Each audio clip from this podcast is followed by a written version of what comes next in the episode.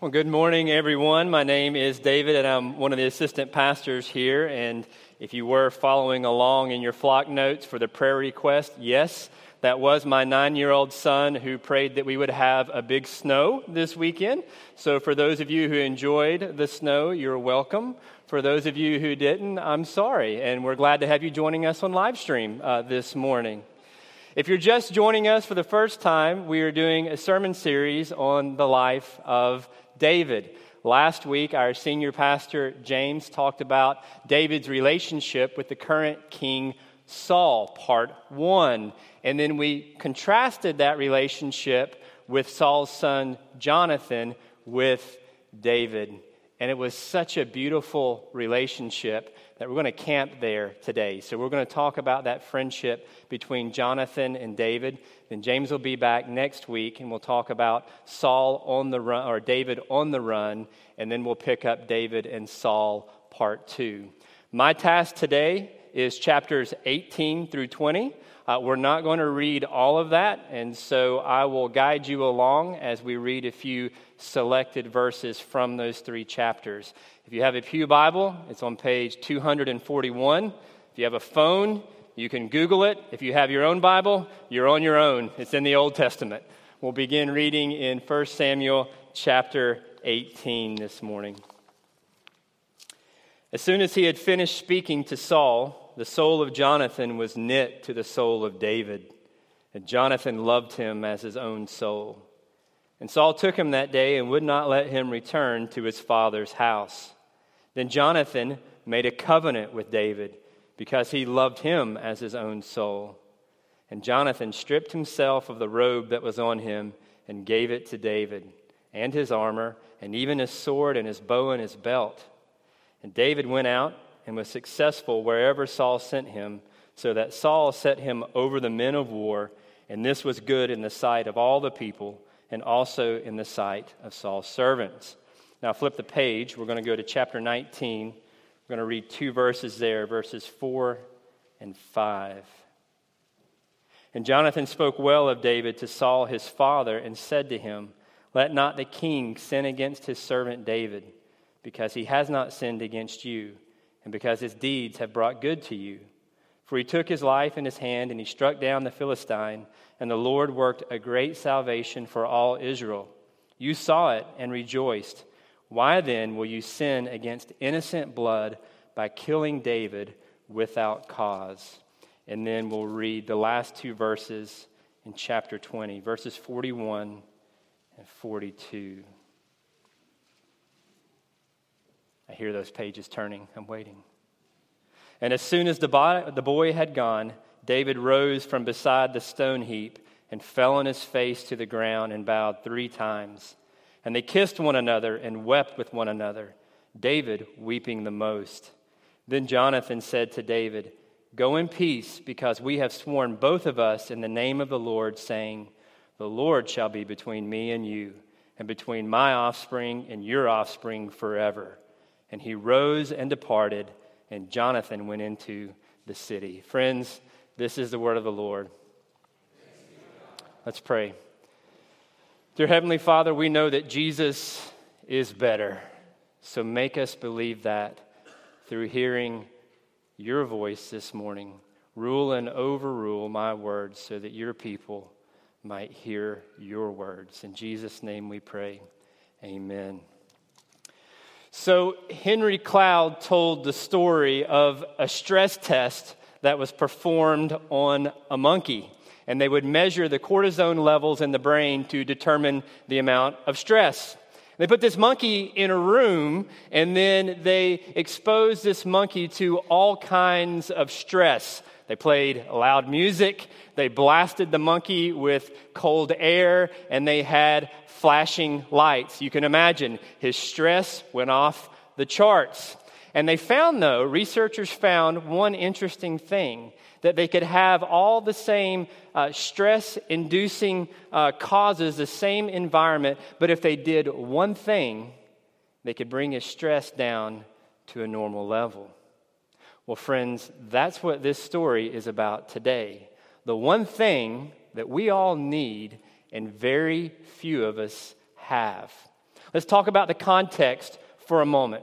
If you're just joining us, let me bring you up to speed in the life of David. In 1 Samuel 16, he was anointed by Samuel to be the next king. Remember, he was the last brother chosen.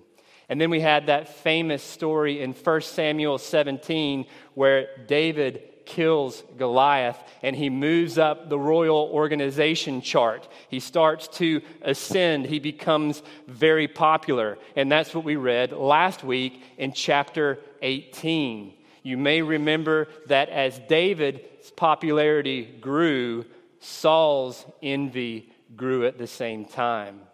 You may remember that all the people throughout Israel and Judah, all the servants, all the soldiers, all the cheerleaders were singing David's praises, and the more that they did, the more it made Saul burn with envy. And because envy was killing Saul's soul, Saul sought to kill David.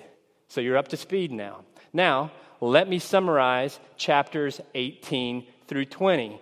Basically, that cycle repeats itself over and over and over. You know, wash, rinse, repeat. Wash, rinse, repeat. David does something really good. He's popular for it. Saul gets mad about it, and then he tries to kill him. That actually happens six times in chapters 18 through 20. Saul tries to pin David to a wall, not once, not twice, but three times with a spear. And then when that didn't work, he came up with this plot to send David out to fight against the Philistines against overwhelming odds, expecting David to be killed, but instead, he's victorious again. And then when that doesn't work, he sends his goon squad, a crew of assassins, to David's house to try to kill him there. But David's wife helps him escape. He goes to Samuel's house, and then David sends more goon squads to Samuel's house to try to kill David. And that's unsuccessful as well. David continues to prevail. It's sort of kind of like that old cartoon where the roadrunner keeps escaping from Wile E. Coyote. This, if you can imagine, was a horrible time in the life of David. In other words, you could say he had difficult working conditions. He had a challenging boss. There was just a little bit of conflict with his in laws. He had financial problems. His bank accounts were frozen, and he was living estranged from his wife. These were some of the hardest days that David ever experienced. No doubt his life was chaotic. And it's amazing. I want you to note what we read at the beginning of chapter 18 and at the end of chapter 20. You see, while David's life is a mess, there's one constant thing. His name is Jonathan. You see, Eugene Peterson, who is a commentator and a pastor, points out the literary device that's contained in these few chapters. He says the story in chapter 18 begins with his friendship with Jonathan. He goes through all this hardship and then at the end, it concludes with the friendship of Jonathan. He points out that in the midst of all of this evil, friendship with Jonathan bracketed and contained all the chaos. It's not exaggeration to say that David survived and thrived because of the friendship of Jonathan. You see, set against the envy of Saul is the esteem of Jonathan for David. Faithful, loyal friendship. It's a beautiful thing in this passage. Now, not many of us will have six attempts on our life, but I'm willing to bet that there's some chaos in your life. Maybe even just getting to church this morning was a little chaotic. But maybe there's even more serious chaos in your life illness, divorce, financial struggle, and eventually death. You see, though we may not have six attempts on our life, all of us have some level of chaos or will have chaos in our lives. and you will not survive or thrive without friendship. Without friendship, you are not going to make it without friendship. And you know what? That's not a sign of weakness. It's actually a sign of our humanity. You see, if you go back to Genesis and you look when the Lord created us, He says, Let us make man in our image. Do you catch the pronouns there? Us, our? It's referencing the Godhead. Only in Christianity do we have the Trinity Father, Son, Holy Spirit eternal friendship in the Godhead. And we were made in his image. And so we were made for relationship, for friendship. Not a sign of weakness, but a sign of being made in his image. And then if you keep reading Genesis and you get up to Genesis chapter 2, God basically makes all these things. He made this and it was good. He made that and it was awesome. And then one thing is not good. In Genesis chapter 2, it says, It was not good that man was alone. Think about that. This is paradise before the fall, and paradise was not enough without friendship. Think about the implications of that. Friends, no matter the wealth that you achieve, no matter the power that you attain, if you get there and have no friends, you will feel a loss. Why? Because we're wired for relationship, we're wired for connection.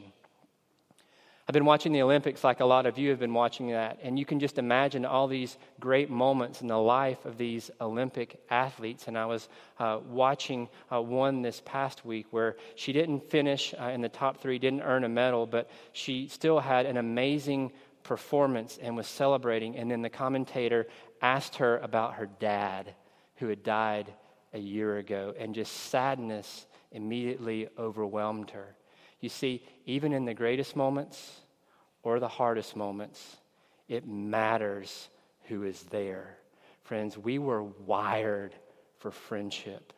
We were made for connection because we were made in the image of God. And that's why these three chapters have become some of my favorite chapters in the entire Bible because this relationship between Jonathan and David is beautiful. Now, let me highlight very quickly five aspects of their friendship. Now, you could group these in a different way, you could come up with more, but I just want to point out five things that really struck me and were beautiful in this passage. The first thing that I want you to notice about their relationship is I want you to notice the sympathy that Jonathan had for David. Now, I'm not using that word sympathy in the term of, of you know, compassion or talking about having pity, but I'm using it in the literal way of meaning common passion. It says their souls were knit together. Now, when I read chapter 17, I was like, that's kind of quick. They, they just met after David killed Goliath, and they're already having a bromance after one beer. How did that happen? Well, let me tell you something about Jonathan that may be a clue. If you go back to the story of Jonathan in 1 Samuel 14, you'd read about Jonathan killing a bunch of Philistines against insurmountable odds. You see, Jonathan was a warrior, just like David was. David fought against Goliath and Jonathan took out a whole garrison of Philistines with only his armor bearer. He's like, yeah, game recognizing game. We're warriors right there. But it's more than that. If you go back and read their speeches leading up to their uh, battles, over and over, Jonathan and David kept referencing and saying that the battle was the Lord's you see, their connection, their passion went, went much further than being warriors, it went to being believers. They both trusted in the Lord. That's why when they depart at the end of chapter 20, it says, The Lord is between us. Their common passion was the Lord, and they had an eternal bond. Jonathan showed sympathy for David. Second aspect to highlight is notice the accessibility of Jonathan. Jonathan made himself available to David. If you look in chapter 19, he continually uh, speaks wise counsel to David. If you look in chapter 20, when David needed a safe place to hide, Jonathan brought him into his house. Jonathan willingly gave one of DC's most, you know, prized commodities, time and attention to David. He was accessible to his friend.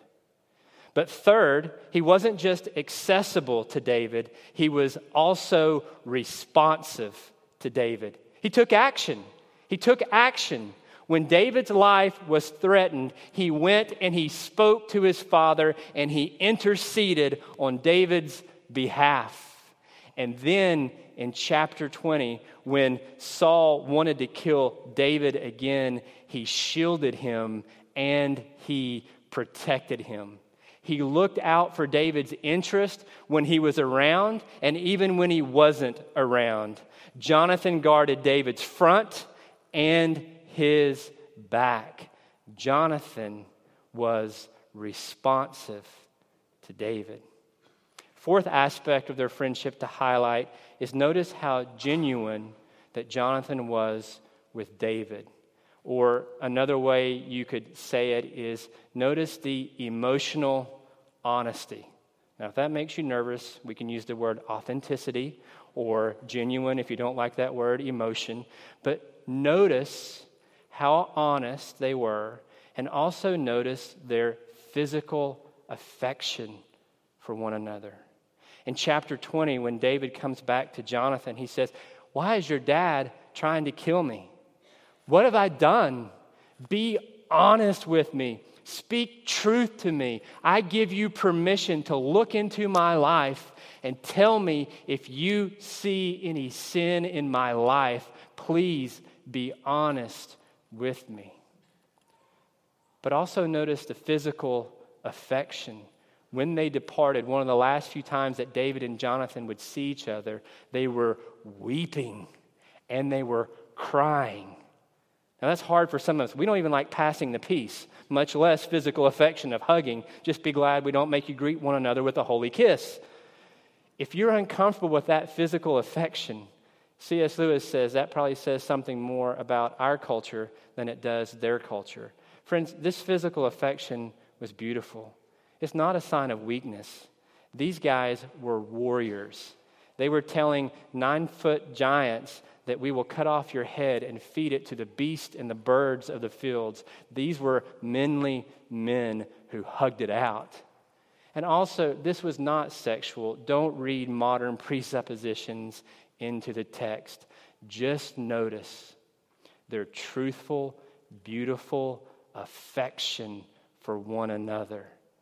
They were genuine and honest and allowed each other to see beneath the surface. Now, perhaps the fifth and most beautiful part of this friendship is Jonathan's commitment to David, and later David's commitment to Jonathan, which we'll cover down the road. But notice in chapter 20 that Jonathan and David make a formal blood covenant. They are committed to one another. You see, covenant is sort of opposite to a consumer relationship. A covenant relationship is over here that says, regardless if you hold up your end of the deal, I'm in this thing. A consumer relationship says, if I get a better offer or a better deal, I'm out of here.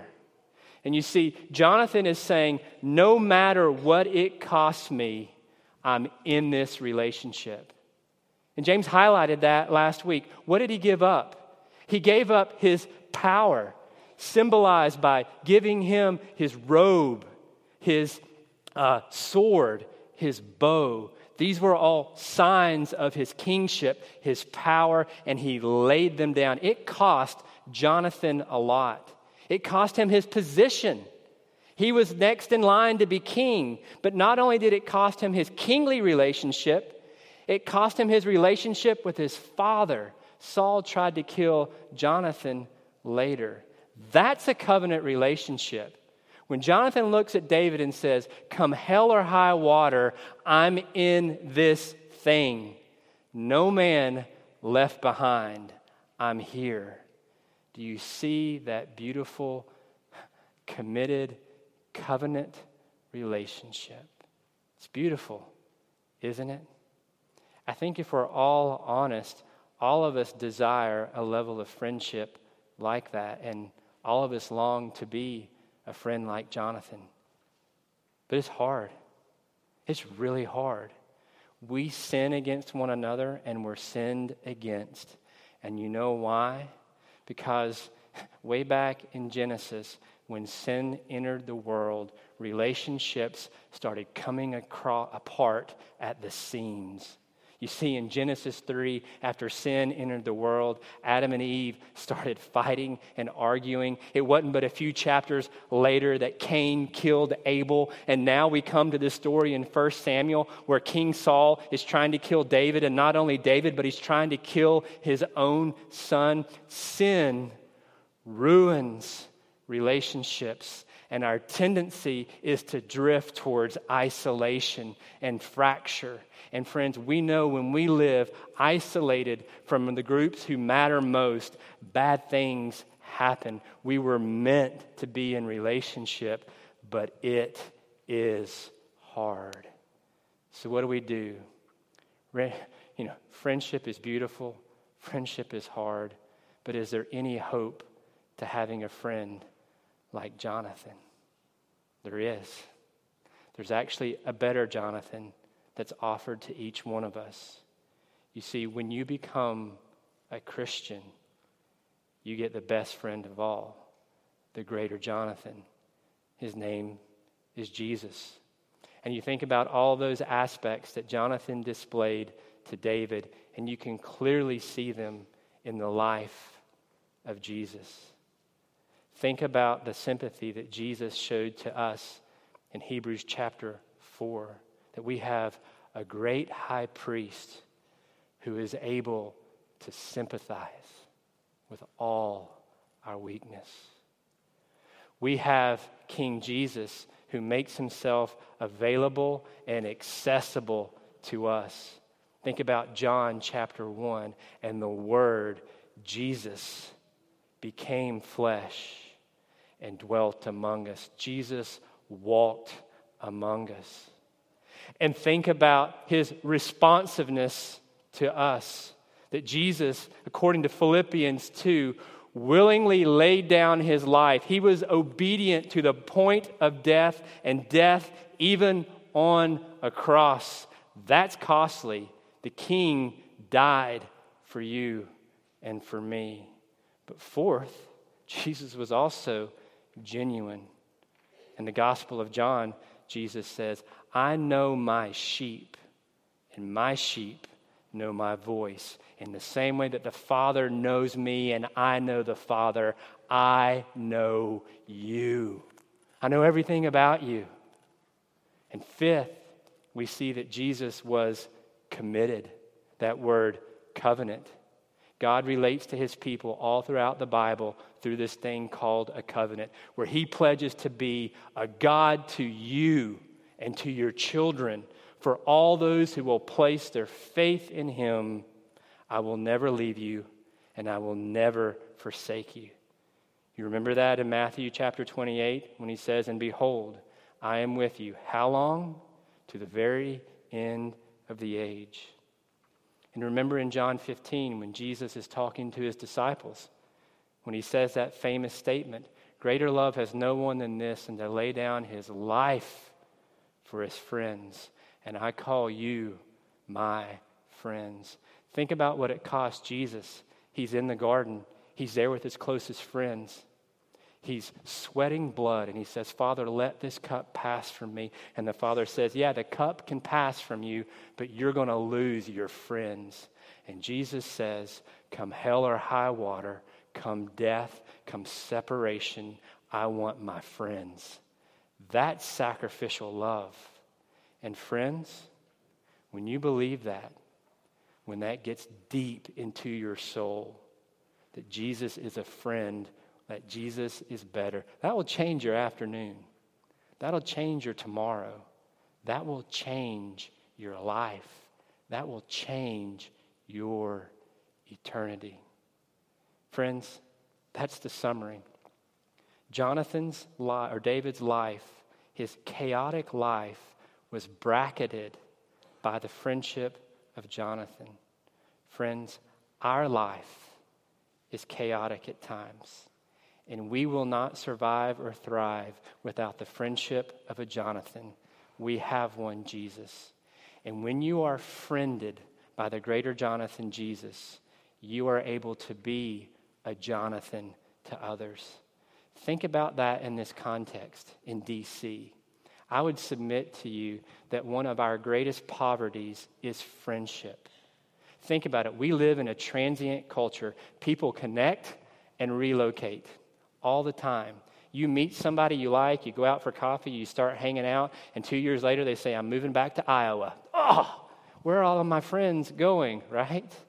And then it's like, what's the use? I hate having to say goodbye every two years for having to relocate for work or whatever. It's just hard sometimes living in a transient culture. But another reason why it's hard in DC is because we only relate in order to really move up. Think about all the networking. We choose friends based on who can help us get a better job. And think about how focused we are on moving up in our career and our fields of interest in DC.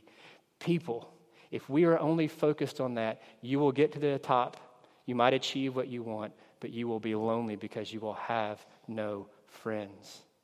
And into this context, God calls you, God calls MPC to live counterculturally, to present this beautiful image to an unbelieving world of friendship. Do you know how you fight against the gates of hell? Join a community group.